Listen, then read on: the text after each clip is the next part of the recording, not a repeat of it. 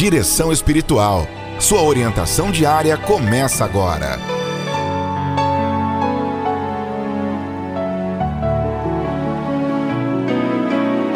Para a direção espiritual de hoje, gostaria de falar sobre vida comunitária.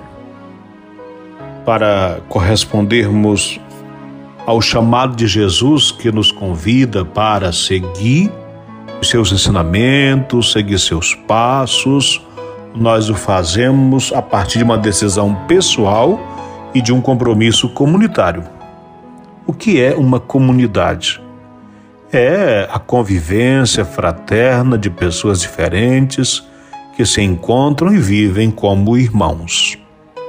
É lei essencial da vida cristã, a vida comunitária. A fé, ela é individual, mas ela é vivida em comunidade.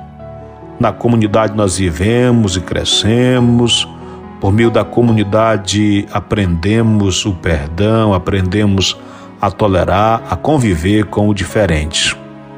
A comunidade não é somente a convivência de pessoas, mas também comunhão de espírito e de fraternidade. E a gente, quando vive numa comunidade, participa dela, a gente se compromete, colabora, ajuda, faz parte do dízimo, faz parte da pastoral, vai para os momentos da comunidade, participa da missa, batiza os filhos na comunidade, celebra o casamento na comunidade, participa da reunião na comunidade, em comunidade discutem as necessidades próprias e se juntam, trabalham juntos. Quantas coisas bonitas as comunidades fazem. Aliás, nós precisamos cada vez mais incentivar a vida comunitária, tanto para o bem da fé quanto para o bem comum, para que juntos se busquem e procurem os direitos próprios da comunidade. Chamados a continuar a presença de Cristo e sua missão de redenção neste mundo, devemos colocar Cristo no centro da nossa vida, porque a nossa vida comunitária encontra sentido em Jesus Cristo, que viveu e nos ensinou a viver em comunidade. Por isso, nós nos esforçamos para nos unir sempre mais a Ele em comunhão pessoal. Dessa maneira, devemos é, viver tanto mais unidos a Cristo, quanto mais vivermos unidos entre nós. Na medida em que cada membro da comunidade vai vivendo mais intimamente com o Senhor, mais estreita é a comunhão entre os membros da comunidade. Na comunidade se contempla o espírito de contemplação, se cresce, se fortalece na fé, participando verdadeiramente do amor do Filho para com o Pai e para com os homens. Desse modo, nós nos tornamos capazes de reconhecer Deus nas pessoas, nos acontecimentos da vida cotidiana, somos capazes de perceber em sua verdadeira luz o desígnio salvífico de Deus e de discernir entre realidade e ilusão.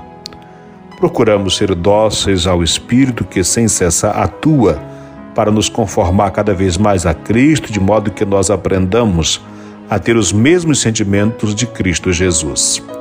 E assim vamos nos revestindo da mesma mentalidade. São Paulo, escrevendo as suas cartas, nos exortava a isto, né?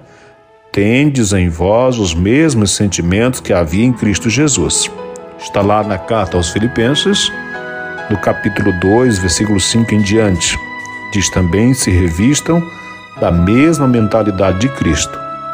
Primeira carta aos Coríntios, capítulo 2, versículo 14. E lá na carta aos Romanos, lá na carta aos Romanos, no capítulo 12, versículo 2, se diz assim: Não vos conformeis com as coisas deste mundo então a gente se reveste dos sentimentos e da mentalidade de Cristo que nos move interiormente para a obra, para a vivência, para o compromisso na família, na comunidade, no trabalho profissional também. Assim vamos vivendo a nossa fé. Por isso, minha gente, nós vamos é, procurando levar a nossa vida de fé, é claro, através de uma vida de oração pessoal, mas sempre ligada a uma comunidade. Devemos aplicar a nós próprios a advertência de Jesus que disse: é preciso orar e orar sem jamais esmorecer. Lá no capítulo 18 do Evangelho de Lucas, é preciso orar sem jamais esmorecer, como faziam os discípulos da primitiva ou da primeira comunidade eclesial, que, segundo o livro dos Atos dos Apóstolos, perseveravam na doutrina dos apóstolos, na comunhão, na fração do pão e nas orações, perseverando unânimes na oração com Maria, mãe de Jesus. Assim devemos procurar viver e crescer com todas as forças em espírito de oração, colocando Cristo no centro da nossa vida. Nossa vida comunitária deve ser alimentada pela doutrina evangélica, pela sagrada liturgia e, de modo especial, pela Eucaristia. Pergunto a você que está nos acompanhando: como está, como está a sua vida comunitária? Você participa da sua comunidade, tem um compromisso, ajuda, é uma pessoa presente, participativa ou é uma pessoa alheia? Uma pessoa alheia, ela não ajuda, ela não, não ajuda a comunidade a crescer e assim ela própria vai dando sinais de que a sua espiritualidade precisa ainda crescer mais. Existem várias formas, meus queridos amigos, irmãos e irmãs, de a gente expressar o compromisso com a nossa comunidade. A gente, primeiramente, tem que se identificar com ela, né? Se identificar com a nossa comunidade.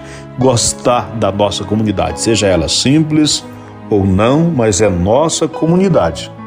Nossa comunidade. É bom quando as pessoas se identificam com uma comunidade. Nos tempos passados, a nossa comunidade era quase sempre aquela comunidade mais perto de nós, havia uma capela perto da gente e a gente participava. Hoje, na realidade urbana, uma pessoa pode morar num lado de uma cidade e participar do outro lado da cidade, mas tem uma comunidade como referência. É bom que nós não estejamos soltos assim, ó. Ah, eu não tenho nenhuma comunidade, não me comprometo com nenhum lugar. Não, precisamos nos comprometer, tá? Viver e crescer em comunidade. Podemos visitar as outras, participar da missa em outras comunidades, mas nós temos uma comunidade, uma comunidade onde nós temos uma marca, onde nós temos um gesto, um sinal de compromisso. Ali nós ajudamos, ali nós recebemos, ali nós damos, ali nós crescemos na vida de fé, ali nós nos humanizamos viver e crescer em comunidade. Você acompanhou Direção Espiritual.